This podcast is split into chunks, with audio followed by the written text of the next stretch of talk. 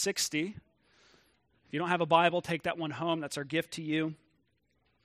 Well, here in uh, First Corinthians fifteen, twenty-nine to thirty-four, we see a, a sort of continuation for the argument or the, the case that Paul is making for the coming resurrection of the dead. And if you haven't been with us for a few weeks, um, you, you may want to go back and listen to, because this is, this is sort of building on what we've seen previously. Uh, just a little review. In verses one to eleven, Paul is arguing for the reality of Christ's resurrection. Christ was raised from the dead. It is a, an objective, historical fact. He was raised in accordance with the Scriptures. There were eyewitnesses. There was the empty tomb. Uh, and, and, and these all bear witness to the reality of his resurrection. But interestingly, in verses twelve to twenty-eight, we see that Paul is, uh, that, that the Corinthians, they weren't necessarily denying Christ's resurrection. Uh, therefore, Paul's reason for writing uh, this portion of the letter in First Corinthians fifteen wasn't to argue for Christ's bodily resurrection. It was to argue for our bodily resurrection at his return. Uh, and this is what we talk about, what we confess every single week as we gather as a church family and confess uh, in the Apostles' Creed our belief in the resurrection of the body. Uh, and so last week in, in verses twelve to twenty-eight, we saw Paul arguing for the claim that Christ's resurrection is the first fruits of our resurrection. It's the beginning, the dawning of our resurrection that will take place when he returns.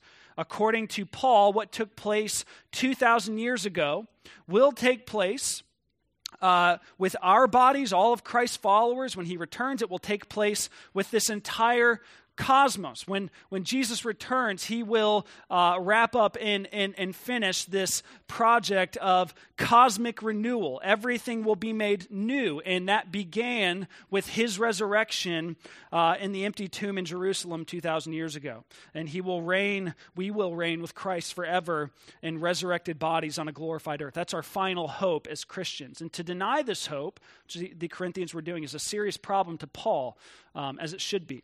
And so in verses twelve to nineteen, Paul is kind of arguing for the resurrection of Christ's followers uh, by showing them the consequences we would face if there is no resurrection of the body. He tells them that there, if there's no bodily resurrection, then Christ's bodily resurrection did not take place. And if Christ's bodily resurrection did not take place, then we are all liars and hopeless fools, and we're still in our sins, and death is it for us, and we should be pitied. And then in verses twenty to twenty-eight, he shows the connection between Christ's resurrection and ours. Christ's resurrection, he says, which is a reality. It is a historic, uh, historical objective fact. He says that resurrection was the first fruits of our resurrection. As, as sure as Christ has been raised, we will be, because his resurrection is the beginning of ours. In Christ's resurrection, God's cosmic renewal project will be completed when Christ returns uh, and and. And uh, his resurrection is that cosmic renewal project breaking into this age. Uh, what take what took place in that empty tomb in Jerusalem will take place with our bodies and with the entire earth when Christ returns. Renewed heaven, renewed earth, renewed bodies. Everything will be overcome with resurrection life when Christ returns. And then here in verses twenty-nine to thirty-four, Paul kind of returns to the style of argument that he was making in verses twelve to nineteen. He's showing the Corinthians, again, some of the consequences for our lives as Christians if there is no bodily resurrection coming. And it's a strange text.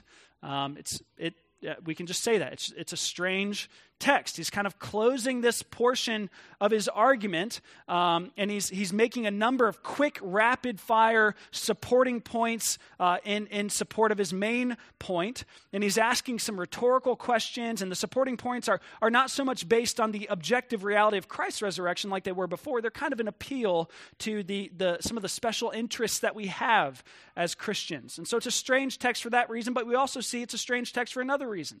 Uh, as, as you'll see, Paul says some things that remain somewhat unclear to us. Uh, he mentions a particular practice some of the uh, some of the Corinthians were availing themselves to, and we're kind of left scratching our heads in regards to what he might mean. But this text also brings uh, this central doctrine, the central belief of Christians of the resurrection of the body to bear upon the here and now in such a potent way, and the way that we live now in such a potent way. Paul shows how the resurrection and the life to come just completely changes the way that we live as Christians right now. And so let's look at the text. If you want to stand with me for the reading of God's holy and precious word, we're looking at First Corinthians fifteen, twenty-nine to thirty-four. Let's listen with reverence and joy because this is the voice of our God. Otherwise, what do people mean by being baptized on behalf of the dead? If the dead are not raised at all, why are people baptized on their behalf? Why are we in danger every hour? I protest, brothers, by my pride in you, which I have in Christ Jesus our Lord, I die every day. What do I gain if, humanly speaking, I fought with beasts at Ephesus? If the dead are not raised, let us eat and drink, for tomorrow we die. Do not be deceived. Bad company ruins good morals. Wake up from your drunken stupor, as is right, and do not go on sinning. For some have no knowledge of God. I say this to your shame. This is the word of the Lord. Thanks be to God. Let's pray together.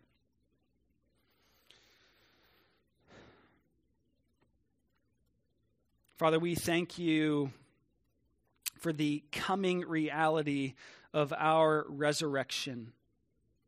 And when Christ returns, we will be raised from the dead and we will live forever with him in uh, glorified bodies on a glorified earth. And we thank you that you've given us assurance that that day will come by raising Christ from the dead as the first fruits of our resurrection. And we pray that uh, that belief, that hope, that that would stir us up now to live lives of hope and of sacrifice and of sobriety and holiness, that you would help us to live by a certain resurrection ethic that would bear witness to the reality that you are the God who raises the dead. Lord, would you help us to live in such a way now? And would you, and would you use this text, would you use this sermon to, to impart that uh, life-giving resurrection power to us right now, Lord, so that we can live for your glory and for the good of our neighbor. Lord, would you let the words of my mouth and the meditation of, of all of our hearts be acceptable in your sight? You are our rock and our redeemer, and we thank you. In Jesus' name, amen. You can have a seat. So I want to take a moment um, to, to I want you to take a moment to consider something. Um, what makes sense of your life? Uh, what, what makes you tick? You know, if you if you sit down with with someone that you're meeting for the very first time, and they ask you what makes sense of your life, what makes you tick? Uh, uh, imagine that it's a a peer at work, or uh, some you know kind of a random person you meet at a coffee shop, so, someone along, among those lines, uh, and they ask you what makes sense of your life, what makes you tick, what keeps your life going, what keeps you going in this life. And some common answers that you hear might might. be something like this. Uh, my job, my, my job is really important to me. I find a lot of satisfaction in my work. I worked really hard to get to where I am, or or I'm I am working really hard to get to uh, a, a certain vocation. Uh, I find a lot of significance in my work. It makes me tick. It makes it keeps me going. It it makes sense of my life. And of course, you know, working hard is, is a good thing. It's really important. It's not a bad thing to desire a certain vocation. Vocation is a calling. It's one that we receive from God, whether we're custodians or doctors or military or some other honorable profession.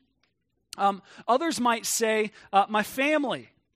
My, my, my family makes sense of my life. Everything I do, I do for the sake of my family. My, my spouse, my children, my siblings, my parents, they make sense of my life. They, they keep me going.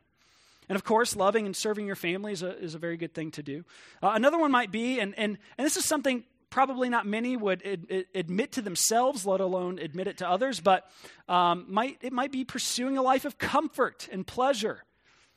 The job, the family, uh, everything else are all just props and means to an end of living a comfortable life in a comfortable home, having a, a comfortable chair to sit in while you uh, distract yourself to death with an endless amount of mind-numbing entertainment. Uh, living a, a life of comfort and pleasure and ease.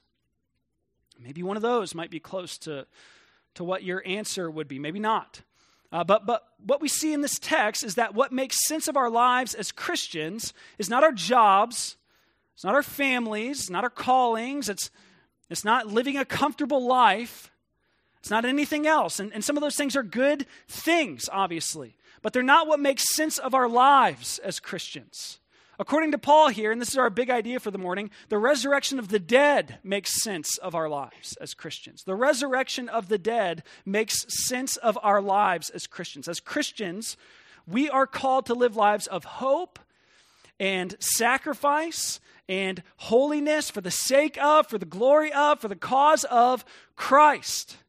And that only makes sense if he was raised from the dead and if we will be raised with him when he returns.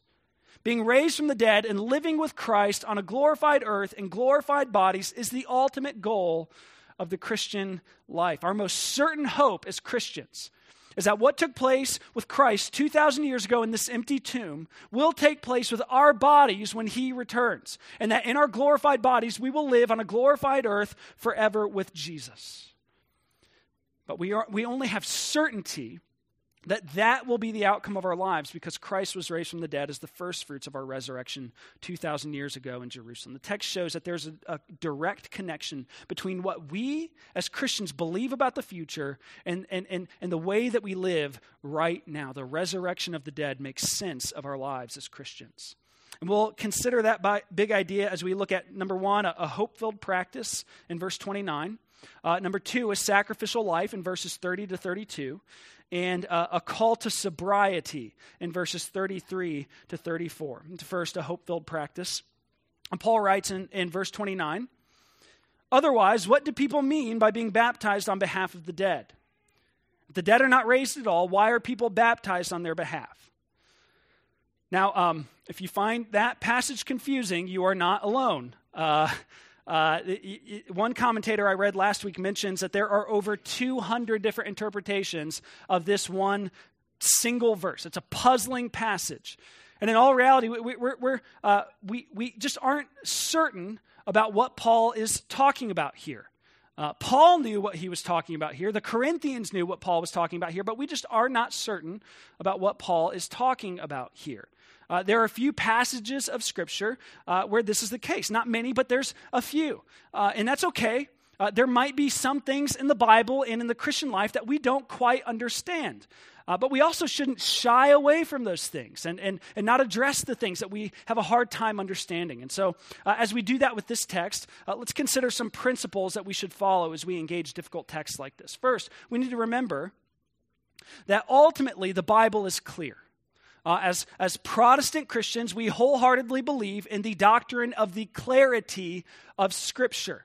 Uh, now, that doesn't mean that all passages, all the passages in Scripture are equally clear or plain in their meaning. That's, that's certainly not the case. Rather, it means that those things that are necessary for us to know and believe and obey for salvation are clearly communicated in Scripture. But sometimes we come across Scripture texts like this, like this one, that are not clear. Uh, therefore, and, and here's another important principle that we need to remember, we must allow the clear texts in Scripture inform the way we read unclear, the few unclear texts that there are.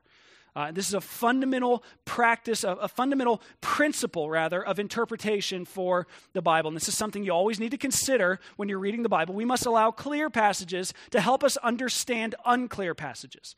And in this particular circumstance, that means that we allow texts that teach us about the nature of baptism and about the nature of salvation and about uh, life after death. That we must let those clear passages that speak to those realities inform the way we read this text. From Paul's writings and the other apostles' writings, we know that there's no way that Paul is condoning some sort of practice of baptism in the place of dead people uh, who died outside the faith so that they will not meet judgment when they return. We know that that's not how baptism works, and we also know that when death comes, there, a man is appointed to die once, and then comes judgment. And so that, that cannot be what this text means. Clear texts always inform the way that we read unclear texts. In addition to that, another very important principle of interpretation is this: we mustn't use disputed and unclear texts like this to establish an entire theology or practice. Okay, and this is very important because doing so is, is a is a distinguishing mark of cults.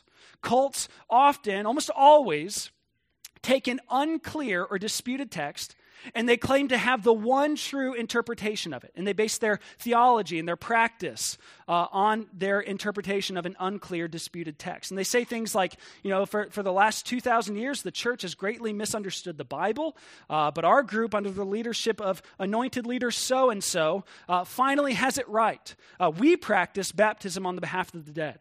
Uh, your church doesn't do that? Well, your church must be a, a false church.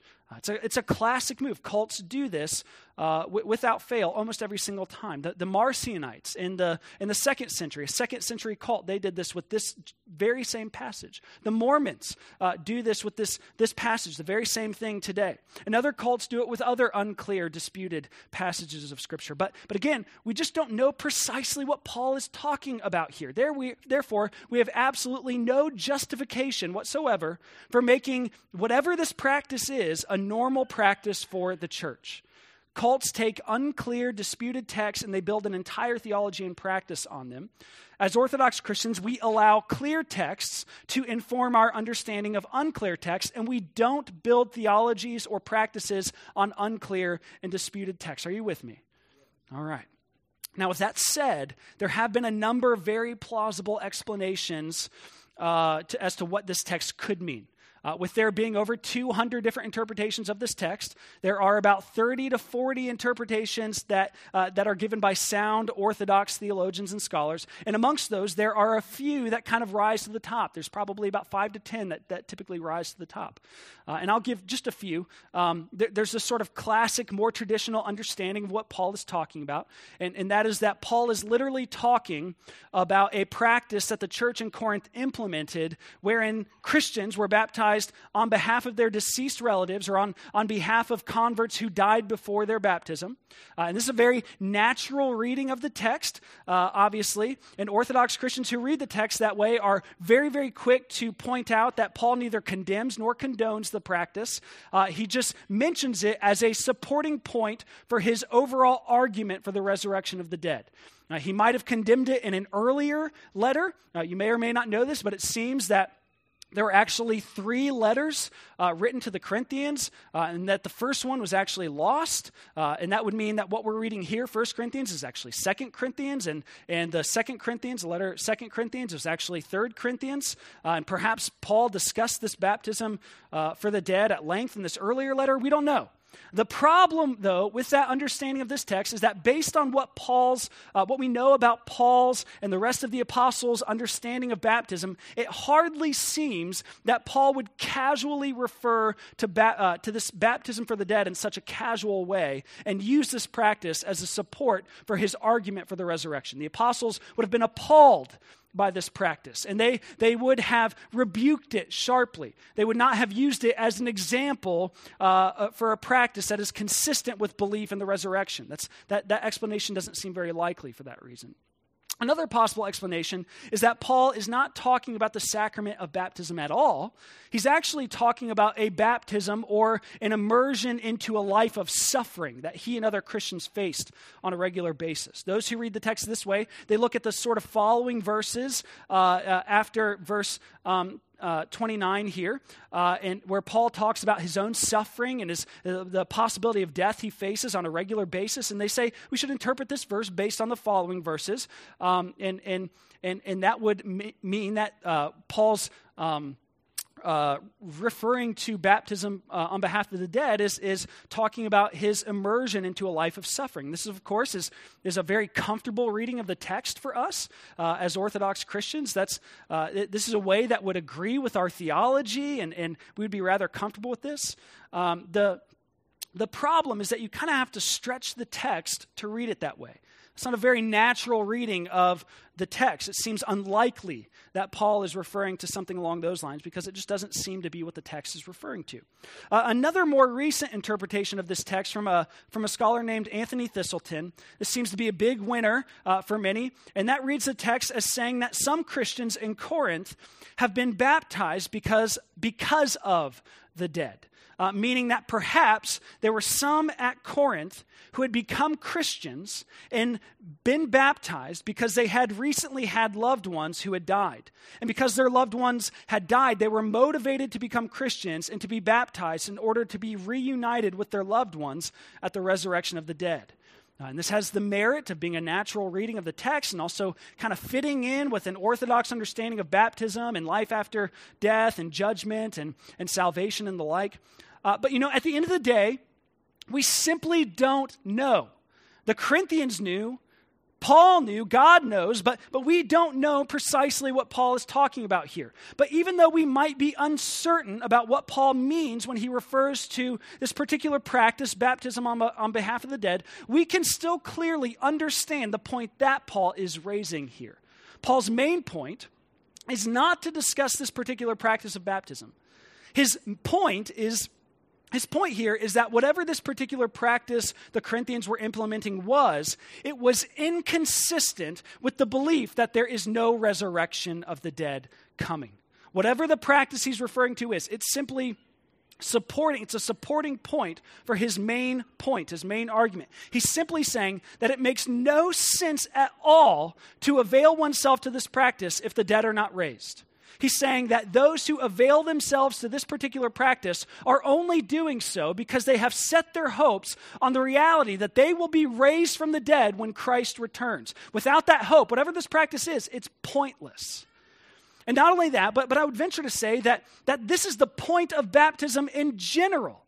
Uh, not, not just this particular practice of baptism referred to in this text, but the point of baptism in general for Christians is to announce our hope and belief in the resurrection of the body and the life everlasting that we will receive when Christ returns. We avail ourselves to the practice of baptism because we are those who have died with Christ and we have set our hopes on being raised with him uh, on, on the day of his return.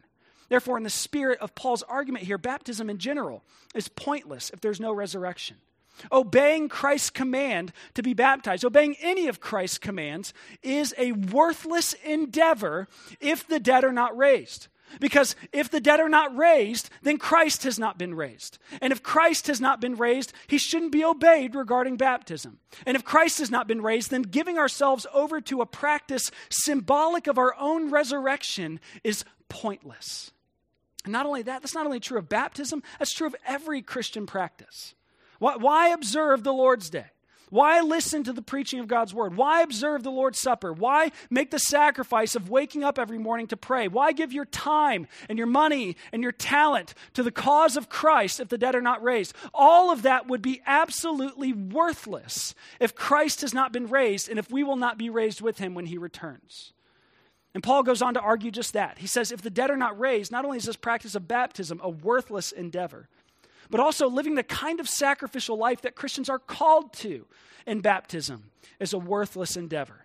If the dead are not raised, then Christ has not been raised. And if Christ has not been raised, then why live sacrificially as a Christian? And to get to this point, Paul writes, "Why are we in danger every hour?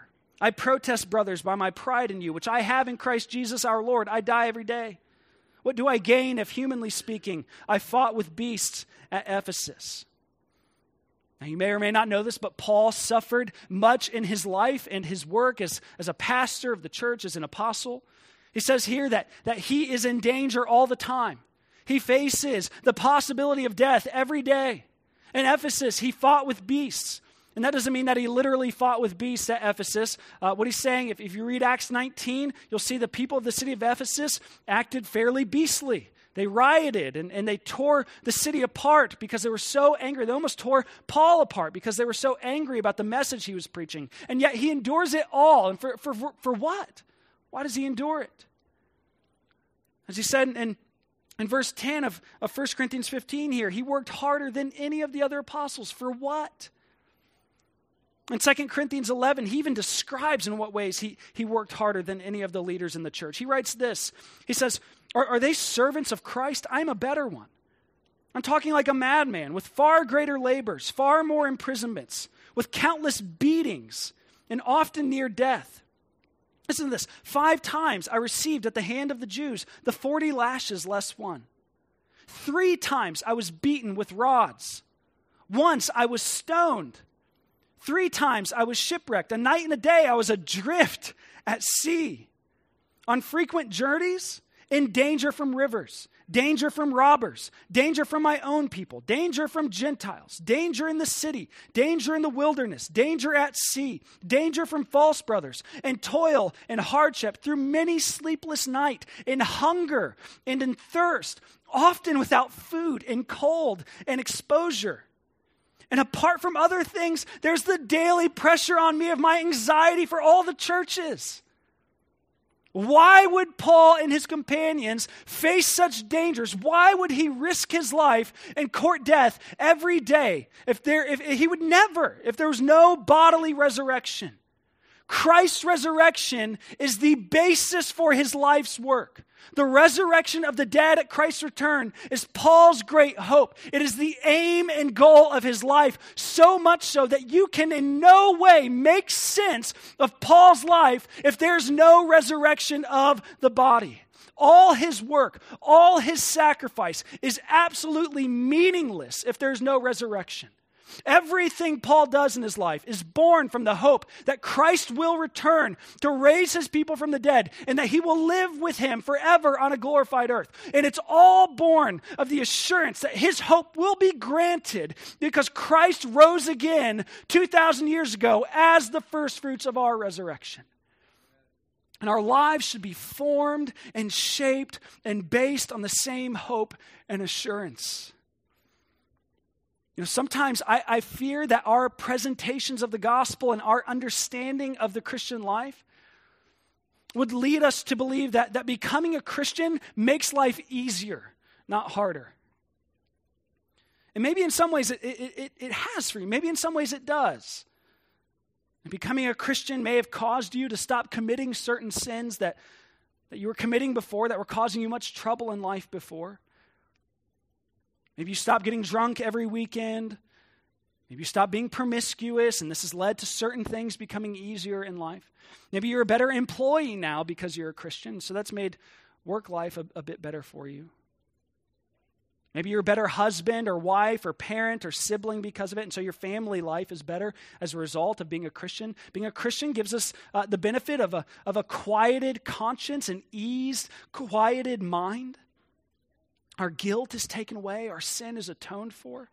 Therefore, we'll not, we're not guilty. We're free from guilt. We're no longer in our sins. Maybe things like that become easier. Maybe things like that become better. But many things in the Christian life, uh, many things in life become harder when you become a Christian. Many actually face their families being torn apart because they become Christians. Many have faced being fired from their jobs because they've become Christians. What, what happens then? Is it worth it? If the dead are not raised, then no. But since Christ has been raised and since his resurrection means that ours is coming, then yes. Maybe we'll not face the, the kind of sufferings that Paul and the other apostles faced for the faith, but nonetheless, every Christian is called to a sacrificial life. We're all called to a life of sacrifice, of self-denial. We're all called to pick up our crosses daily and follow Jesus. Like Paul, we, we sacrifice for the sake of others so that others can, can, can uh, have a better life and so that they can know the good news that Christ uh, came for them and that he died for their, uh, for their sins and rose again as the first fruits of our resurrection. We live sacrificially for the sake Of, of God's people and for other people, our neighbors. We live sacrificially for the sake of our spouses and children. We live sacrificially for the neighborhood. All because we're called to bring the reality of the resurrection to bear upon our life in the church, in our families, in our neighborhoods right now. And maybe for you, that, that means sacrificing your, your dream home so that you can move to or, or stay in an inner city neighborhood that needs a gospel presence. Maybe for you, that means sacrificing a job that you'd really like so that you can be present, more present to your family and to your church family, to your neighborhood. Maybe for you, that means not buying that car that you'd really like to buy so that you can be more generous to your church and to the cause of Christ. Maybe for you, like it did with Paul, that means remaining single so that you can give your undivided attention to a certain calling that God has put on your life. Or if you're a parent, maybe that means sacrificing uh, parts of your life, your beloved social life. You're, you're, uh, you're sacrificing your productivity at work so that you can be uh, there for your children, adequately discipling and caring for your children. Maybe for you, that means sacrificing the life that you've always wanted for the sake of the Great Commission, sacrificing the American dream, selling all that you have, and, and giving your life to church planting amongst an unreached people group. Or maybe it just simply means continuing to do what you're doing already and persevering with patient endurance in what you're doing already. For all of you, for, for many of you, you, you serve this church so faithfully. You serve in this church and as an extension of this church so faithfully, week in and week out. For those who show up to serve in hospitality, for those who serve in family ministry, for those who serve in the gathering ministry, for those who show up to the Victory Project every week, for those who are working so hard to get safe families going in Dayton, for those who come out to family nights at Ruskin every month, those who are spending hours every week as Young Life leaders. Maybe it just means continuing to do that faithfully, even when you're weary and you're tired, even when you don't feel like it, even when it's a sacrifice. And Paul is saying that living that way makes absolutely no sense at all if Christ has not been raised and if we will not be raised with him when he returns.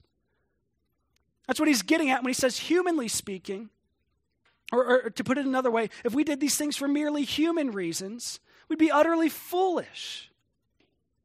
It's utterly stupid to choose discomfort and sacrifice now if the dead are not raised. And in verse thirty-two, Paul presses this point to its logical conclusion. He says, if the, if the dead are not raised, let us eat and drink, for tomorrow we die. It's a well-known slogan in Paul's day. It's also a quote from Isaiah twenty-two thirteen. Uh, if you're a boomer or a, or a Gen Xer, uh, it's kind of like that phrase, uh, sex, drugs, and rock and roll. The dead are not raised, and we might as well live a life of sex, drugs, and rock and roll. If you're if you're a millennial, uh, this might be the equivalent of saying, if the dead are not raised, YOLO. You only live once. Might as well party till you puke. Be promiscuous. Spend money carelessly. Distract and numb yourself with endless amounts of entertainment. Rack up tons of debt. Store up as many comforts and pleasures as you can in this life. YOLO. If there's no resurrection, then Christianity is a lie. And if Christianity is a lie, then why do anything else than, than pursue a life of pleasure? So Paul is saying here in verse thirty-two. But then he, he almost immediately rejects that logic. His sacrifices as an apostle are not in vain. Your sacrifices as a follower of Christ are not in vain. What, what Paul proclaimed and sacrificed for and suffered for is true. There is resurrection coming. We know there is because Christ has been raised from the dead, and he has been raised as the firstfruits of the great harvest of resurrection to come. That's what we looked at last week. Therefore, Paul closes this portion of his argument in First Corinthians fifteen with a call to sobriety. He writes, "Do not be deceived. Bad company ruins good morals. Wake up from your drunken stupor, as is right, and do not go on sinning, for some have no knowledge of God. I say this to your shame." Now, I don't know how much familiarity you have with this letter, First Corinthians, but in it we see that this local church in Corinth was an absolute disaster. There was rampant sexual immorality. One guy was even sleeping with his stepmom. And the pastors in Corinth, they weren't doing anything at all about it. They weren't calling this man to repentance. They weren't administering church discipline. And many of them were even getting drunk at the Lord's Supper. Uh, the wealthy were arriving early to the, to the church gathering, and, and they were overeating and overdrinking and, and not leaving enough for their poorer brothers and sisters who arrived later. They were living according to that uh, eat and drink, sex, drugs, and rock and roll, YOLO kind of ethic. And so do you see the contrast that Paul is setting up here? He's, he's saying if the dead are not raised, then Christ has not been raised, and we won't be either. Therefore, eat and drink, for tomorrow we die. But since he has been raised, then we will be too when he returns. Therefore, wake up from your drunken stupor. Do not go on sinning. He's literally saying, since there's a resurrection, sober up and stop sinning. Sober up and stop committing sexual immorality. Sober up and stop getting drunk at the Lord's Supper. Sober up and stop being lulled to sleep by the comforts of this age. Sober up and stop putting your hope in the American dream. Sober up and stop looking at pornography. Sober up and stop living as those who have no hope of resurrection. This debauchery and this rampant sin is a result of having an inadequate understanding of, and therefore an inadequate hope in, the resurrection. And that's what he's talking about when he says, some have no knowledge of God. I say this to your shame. Some of your, some in your midst have no knowledge of the coming resurrection. Because the way that you're living, because of the theology that you're professing, the way that you're living, some have no knowledge of what God is going to do with us and with our bodies and with this world when Christ returns.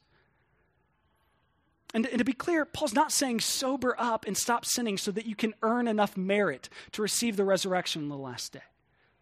That's not what he's saying. The resurrection of our bodies is a gift, one that will be given to us by God in Christ Jesus. It's God's gracious act of salvation. He's not saying sober up and stop sinning so that you can earn enough merit to receive the resurrection. Rather, he's saying since you have the hope of the resurrection, since you have this great hope, sober up and stop sinning. Since Christ died for your sins, why would you want to go on living in what put your Savior in the tomb? And since he rose on the third day as the first fruits of your resurrection, since that is your hope, stop sinning. Since you trust Christ in the resurrection of your body in the last days, your most certain hope, stop sinning, sober up. You see, because we're called to live as resurrection people right now. We're called to live by a resurrection ethic and resurrection power right now. God has given us the presence and power of the Holy Spirit, who is, as Paul puts it in, in Ephesians one fourteen, he's the down payment of the resurrection of our bodies and the life everlasting that we will receive at Christ's return. He is, the Holy Spirit is, the one who raised Christ up from the dead, and he is the one who will raise us up on the last day, and he lives in us now. He's present in us and with us now.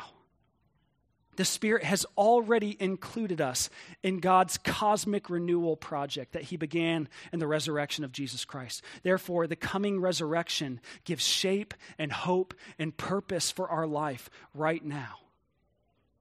It makes sense of our life right now. The, the local church is called to be a foretaste of the resurrection that is to come. That's what N T Wright, that N T Wright quote in your bulletin is all about. He says, our task in the present is to live as resurrection people between Easter and the final day.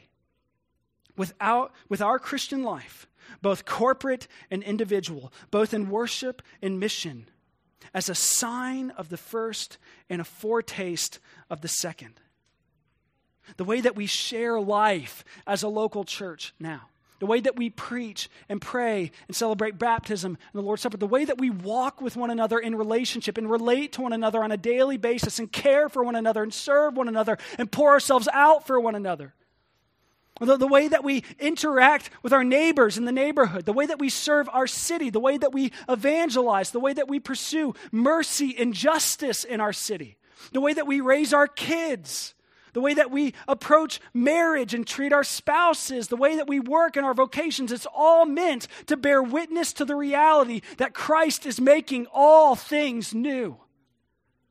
It's all to show the city of Dayton what the city of God is like. It's all to show the city of Dayton what life will be like for God's people when Christ returns. It's meant to be a foretaste of what life will look like when Christ returns to glorify our bodies and this earth with his presence. It's all meant to be a foretaste of the resurrection of the dead and the life to come. That's what the local church is. Local church is a sign and a foretaste. That's what you are, Christian. You are a sign and a foretaste of the resurrection life that we receive in Christ Jesus. And to be a community that acts as a sign and a foretaste of the resurrection requires that we give ourselves to hope-filled practices. It requires that we live lives of sacrifice. It requires that we sober up and repent of our sin.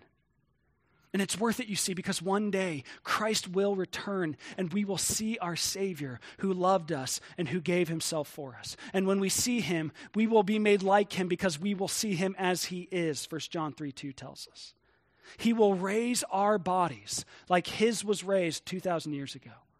And we will live with him on a glorified earth. This earth will be made new.